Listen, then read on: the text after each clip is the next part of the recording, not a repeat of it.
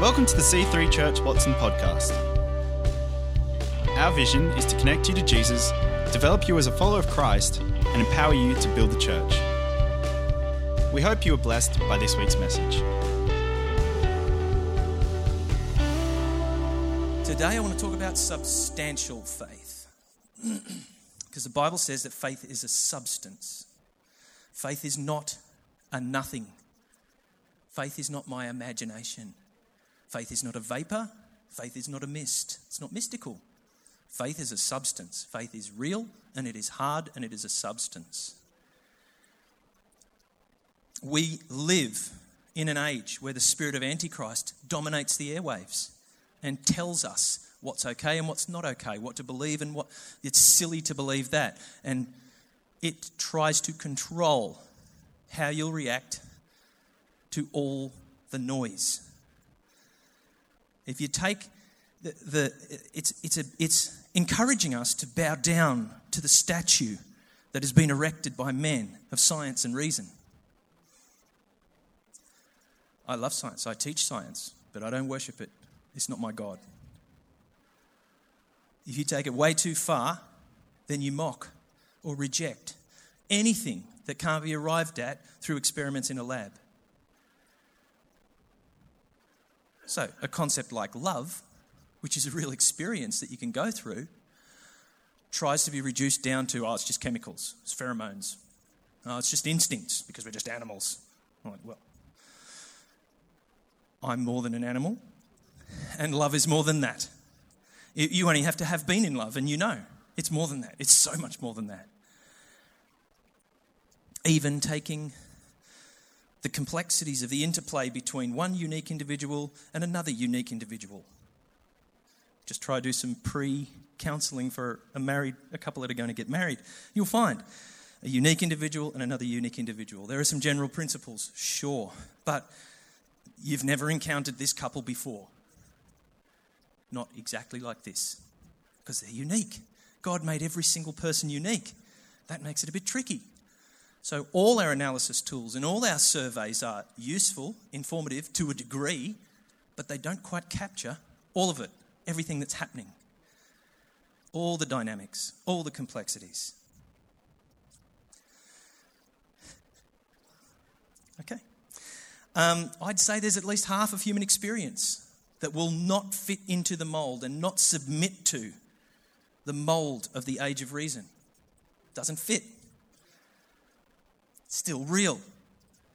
Angels are real. Angels are doing stuff now. The Bible says angels do whatever God tells them to do. God's telling angels to do stuff at the moment, and they're buzzing around doing stuff. You can't see them, but they're real.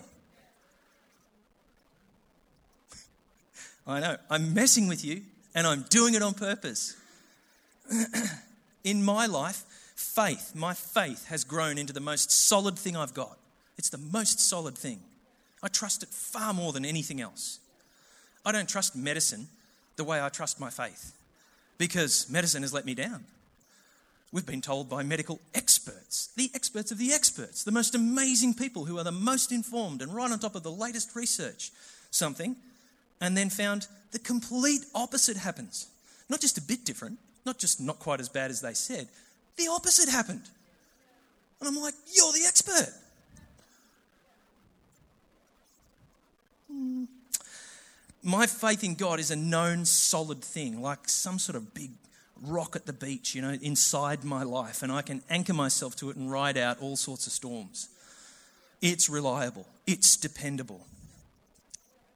I can't always rely on science or reasoned argument because people are involved. They're flawed, they're biased, they've got conflicts of interest. They want to earn money. Of course they do. Gets spooky in here, doesn't it, when you start talking like this? I know it's a big giant in our society. It's a big stronghold. It's okay. Sometimes the person with the best arguing skills wins the argument on Q&A and I go, "Oh, there's so much more to it than that. Can you get better at arguing, please?" They just won more points for a flawed argument. Come on. And you go, but still, it's another notch on the belt of that side of the argument. And you go, oh, if we could just find some better arguers. You didn't win because you had a better argument, you won because you're a better arguer. I find that very frustrating, in case you can't tell. so I've reached a point where I take, in my life, where I take scientific findings and um, latest research outcomes, I take them at arm's length and I include them in my considerations, but I do not just accept them, not the way I just accept this. This is infallible. This is perfect. You can just accept it on face value. Whatever it says in here, just accept it. And if it disagrees with anything else, chuck the other thing out. And if you don't understand what it says at first, and you go, I don't even get how that could be possible, ask the Holy Spirit to show you. Wait. Keep reading, keep learning until you do get it because it's true. And you'll arrive there eventually because it's true. It's like north. You'll get there. Cool. I love it when a scientific study says that the thing that they'd previously said was really, really bad for you is actually really good for you now. You go, oh my gosh. It's been eight years. Science has moved so far. It's flip flopped, complete opposite. Awesome. It gets really quiet when you attack the stronghold, doesn't it? Do you feel that tension in the air in here? Do you feel it? It's real, it's a force, and it wants to minimize your faith or destroy it. So, your job is to resist, to push back. Push back. Don't just be passive. We are culture creators. We are a, a counterculture, not a subculture, a counterculture. Awesome. I think I'm done with that. Hebrews 11 and verse 1. My time starts now. That was just, that was all introduction. no, no, no. Hebrews 11, verse 1. I'm just joking for people who are super keen for their coffee on time. Faith is the substance of things hoped for, the evidence of things not seen. That word, substance, got translated into English as substance, it was originally written in the Greek language, and it comes from the Greek word hypostasis, which is, has a, um, a like a prefix, hupo, just made, made up of two Greek words, hupo, meaning under. And interestingly, in the English language, you also have a prefix called sub, which means under. Submarine. So hupo, under, stasis, which is the essence of the thing that is under. A really good image of it is the foundation under a building. The essence of the thing that sits under. Faith is that of the things hoped for. Hope is the frame, the framework sitting above the ground, and faith is this, the foundation sitting underneath it without faith, hope just kind of wobbles around, sometimes falls over completely, it's not attached to anything, and maybe can't even be built in the first place. Like it's really hard to maintain hope. Hope is reduced to nothing but some sort of vague wish list without faith attached to it and giving it substance. This verse is the exact opposite of, I'll believe when I see it, mate. I'll believe when I see it. It's the opposite. It's actually, I'll believe it even though I can't see it. It's actually, I'll believe it until I see it. Martin Luther and dozens of famous theologians since have all agreed that it's best translated, this concept is best translated in English as an inner confidence that what we are hoping for will come to pass. A confidence on the inside that what you are hoping for is going to happen. Think about that confidence that it's going to happen. Not crossing my fingers hoping for the best, but confidence it's going to happen. The thing that I'm hoping for. Our ultimate confidence, our ultimate hope is that you know Jesus will return and we'll be with him forever. and that our salvation in Him is sure and secure. And that's, you know, a theologian would say, well, that's um, a big part of what this, the theology that this verse is referring to. But I've also seen individual things that I've hoped for all along the way in my journey in life come to pass.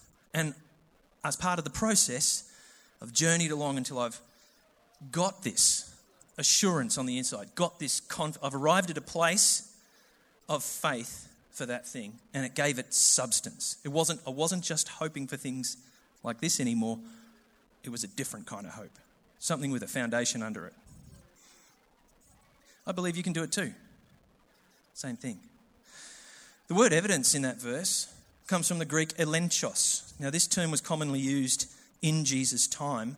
The Greek philosophers would all gather in groups and they would bring up a topic and they would, by the process of argument, they would discover new things about that topic. They would bring out, they would discover new knowledge by arguing about it, by looking at it from different angles and just all the process of argument. So they were the logical arguers. And the mathematicians of that day also used this term, elenchos. I'll tell you what it means. To them, at that time, it meant the conviction of an outcome that you have when you've worked it out, found the solution, and therefore proved it. We talk about a mathematical proof. So I've got the proof, the mathematical proof. I haven't yet worked out the problem, but I've already got the proof, so I know how it's going to work out. It's that kind of evidence. Not something less, not something weaker, not something, you know, softer. A very strong term, hard evidence. You have hard evidence of things you can't see. I know. Who's just struggling to keep up at the moment? Okay, it's all good. It's all good. So, to know deep inside to be convinced. Now, I've, I've journeyed to a place that says, is this even possible? How can you, how can you be like totally convinced of something that you haven't arrived at yet? How is that even possible? Is it possible? I'm glad you asked me that. Um, in Mark 9, verse 24, a man came to Jesus and said this statement I do believe. Help my unbelief. Seems like a contradiction, right? I do believe. Help my unbelief. This man had just seen Jesus heal somebody, he had just witnessed absolute certainty, absolute conviction. And he realized, I have been doing my best to live in faith. I've been, I have a positive confession, brother. Positive confession, brother. And, you know, I'm taking all the right steps. I'm showing up to church. But I just saw something that's more than that, more faith than that. And it's substance. And I don't have it, and I want it. That's why he says to Jesus, I do believe. Help my unbelief. Like I want to get to where you just were a minute ago. It seems pretty kind of unfair for there to be verses in the Bible that say, if you believe and do not doubt, then this will happen. That's not just one time in the Bible, that's many times in the Bible. If you believe in your heart and do not doubt, your prayers will be answered. You can pick up a mountain, throw it around, blah, blah, blah. All sorts of things. Why, why on earth would God include that concept of believing without doubting? Unless it was possible. He's not unfair, so it's possible. It's possible to believe with no doubt.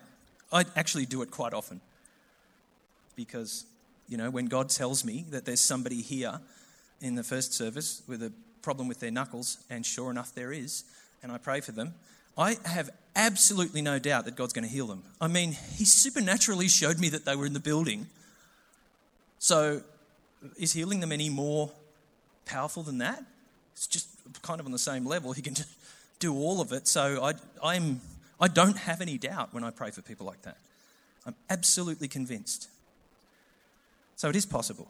I experience it often, and you can too. it can happen in two ways. I'll tell you the most common way first. The most common is to become a student of God's Word. It's the most common way to reach this place where you have rock solid faith, faith that's substance sitting underneath your, the things you're hoping for. 2 Timothy 2:15 says, "We should study so we have a toolkit and the tools that are in our toolkit are our understanding of God's word. Our understandings that we gather up as we study the word. Carry a toolkit around with us. Be a good worker. good, rightly dividing the word. You know, study to show yourself approved to God. All right, uh, I'll give you an example. Uh, here's a hypothetical for you. You have hope, and I have hope. Just hypothetically, right? you have hope, and you're convinced that God is fickle, kind of changes his mind, sometimes wakes up on the wrong side of the bed, some days he's cranky, some days he's in a good mood. Really tell what today's going to be like till you approach him and see if he smacks you with a hammer or. So that is your belief about what God is like. You are praying to him and asking him to bless you or asking him for healing. How strong is your faith that what you're hoping for is going to happen? Would you reckon it's like 50 50? Depends. Is God in a good mood today? Not sure. I really can't tell. Flip a coin. Who knows? Cross your fingers, cross your toes, hope for the best. That kind of hope. Your hope doesn't have any certainty in it, doesn't have any assurance, right? There's no substance. What I know for sure, based on my understanding of God and who He is and what He's like, which comes from studying that, is that God's nature is actually a fixed thing. It's not just that He won't go outside what He's usually like, outside His own character. He can't go outside. He's, he is who He is, and He's always that. I am the Lord. I change not. I know that because I've studied this and it's just in my memory banks. It's sitting in my toolkit ready to rumble. So, God's nature is a fixed thing. He can't act in ways that are contrary to who he is. You know, when you get to know a human being, you know, Megan and I get to spend years and get to know each other. Eventually, someone tells her something about me, and she goes, Well, that doesn't sound right, because that's out of character for Stu, right? God can't act out of character, He only acts within His character. He's not human, He's not flawed, He's not broken, He's always the same. It's really hard to wrap your head around that, I know. But anyway. So the more I learn about his nature, the more I can kind of predict how he's going to respond to stuff. Does that make sense? Since he's actually reliable and he's always going to respond the same way because he's of who he is and what he's like, I can kind of work it out. The more I get to know him, the longer we're in relationship together, the more I study this and learn about him, the more informed I am about how he's likely to respond in various scenarios. You might bring a scenario to me and say, but I'm not really sure what God thinks about it. And I'm thinking, toolkit, I know what he says about it. Let me just look up a verse in Jeremiah and I'll tell you. I just got a toolkit. You don't have it. That's it. I also understand that he's bound by his own word. Bound. Bound to do it. If he said it, he's got to do it. Not because I'm trying to control him, not because there's any rules about it, just because he's good on his word. If he promised it, it's going to happen. So, I, it's predictably, the outcome that's going to occur if he promised it. I also have a thorough understanding that he wants to bless me, he wants to heal me. From studying that, got a big toolkit about that. It's his role. It aligns with his nature. And he's given loads of promises about that too. So, you have hope, I have hope. But they're not the same hope, right? I've got assurance, confidence, conviction, certainty added to mine. I've got a foundation sitting under my framework. Substance. Faith is the substance of what we hope for. I'm hoping this business venture is going to turn out well. I'm hoping my kids are going to wake up to themselves and stop hanging around with those silly boys. Oh, wow, where'd that come from?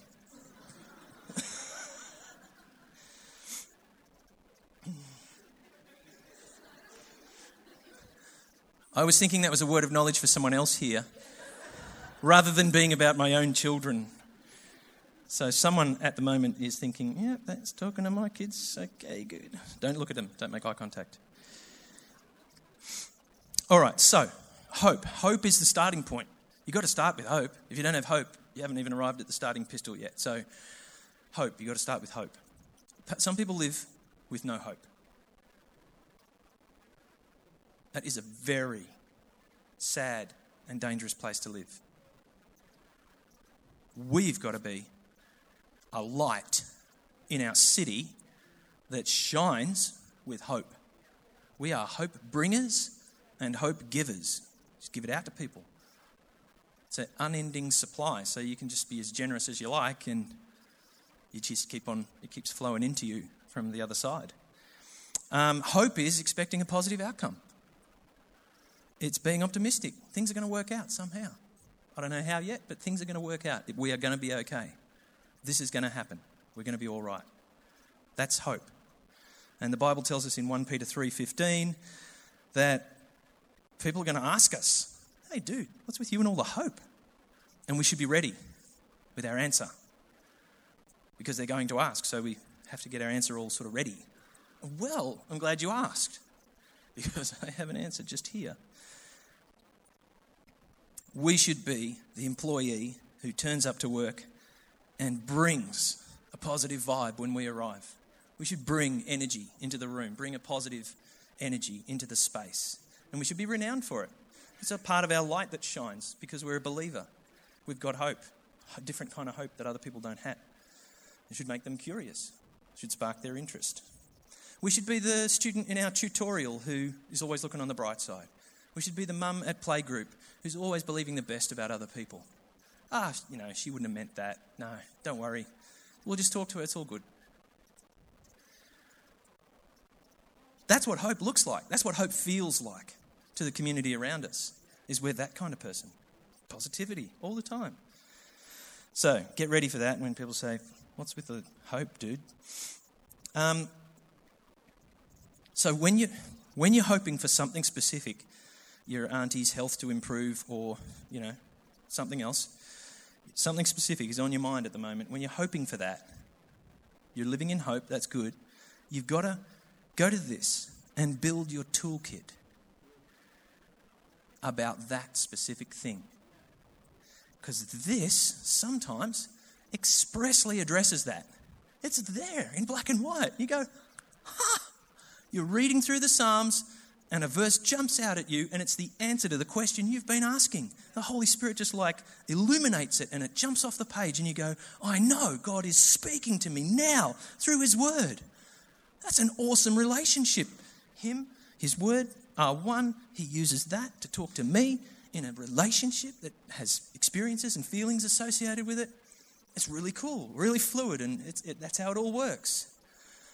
And when it expressly says it in there, you go, oh, good. Says it right there. So you've suddenly got substance under your hope. Sometimes it's not all spelled out in there. God, should I marry Gary or Graham?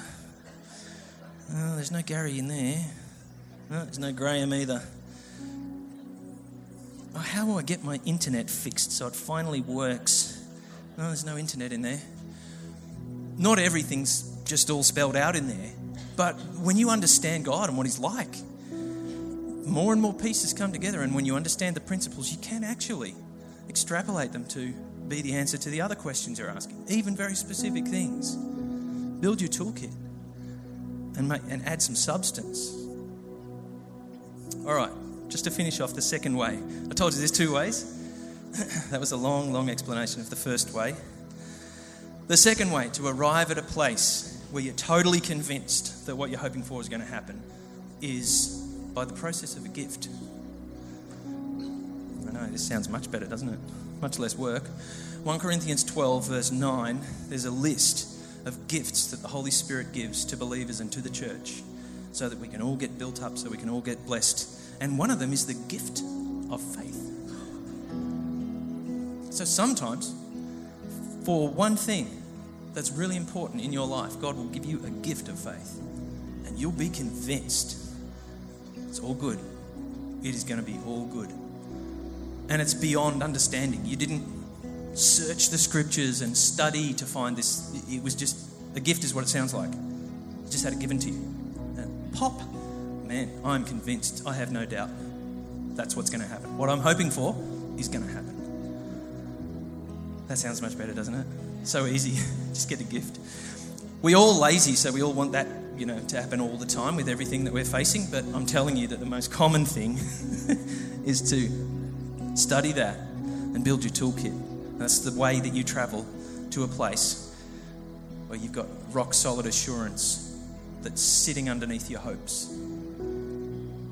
You can actually also be wired up by God in a certain way so that you are perfectly suited to using the gift of faith. And if that's you, it might be far more common for you to receive gifts of faith. Like me, when I pray for somebody, you might, you might say, Well, I actually I figured it out and I'm kind of wired that way, so I, I actually operate in that giftedness. And that's a gift to the church. So you should definitely, you know, get involved in a team and use that for everybody's benefit. Absolutely. Someone might say to you, How do you know it's going to work out? Yeah? What, how, do, how can you be so sure? And you would be forced to reply, Well, I just know that I know.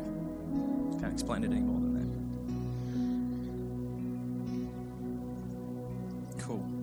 So think about this.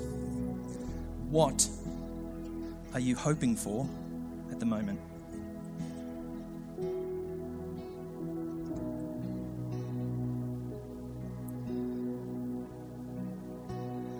Do you already have faith for that too? Or are you just crossing your fingers at this point? You know what you're hoping for. Have you got faith added to that substance? What has God already said about it? He might have already spoken to you in the past about this thing. And instead of listening to what He's said to you before, you're tuning it out and saying, Yeah, yeah, but I'm not sure. You just don't want to go there. Or you don't know. Your homework for this week, class, is to go and build your toolkit about that specific thing. Find out. If you don't know, find out. Ask a friend phone a friend. Ask me. I'll tell you if I know. If I don't, I actually love studying that to find out. So that's all right. You don't need to feed my addiction to the Word of God. It's already very, very strong. Thanks for listening. To find out more about our church, find us online at c3churchwatson.com.au. We hope to see you in church again this weekend.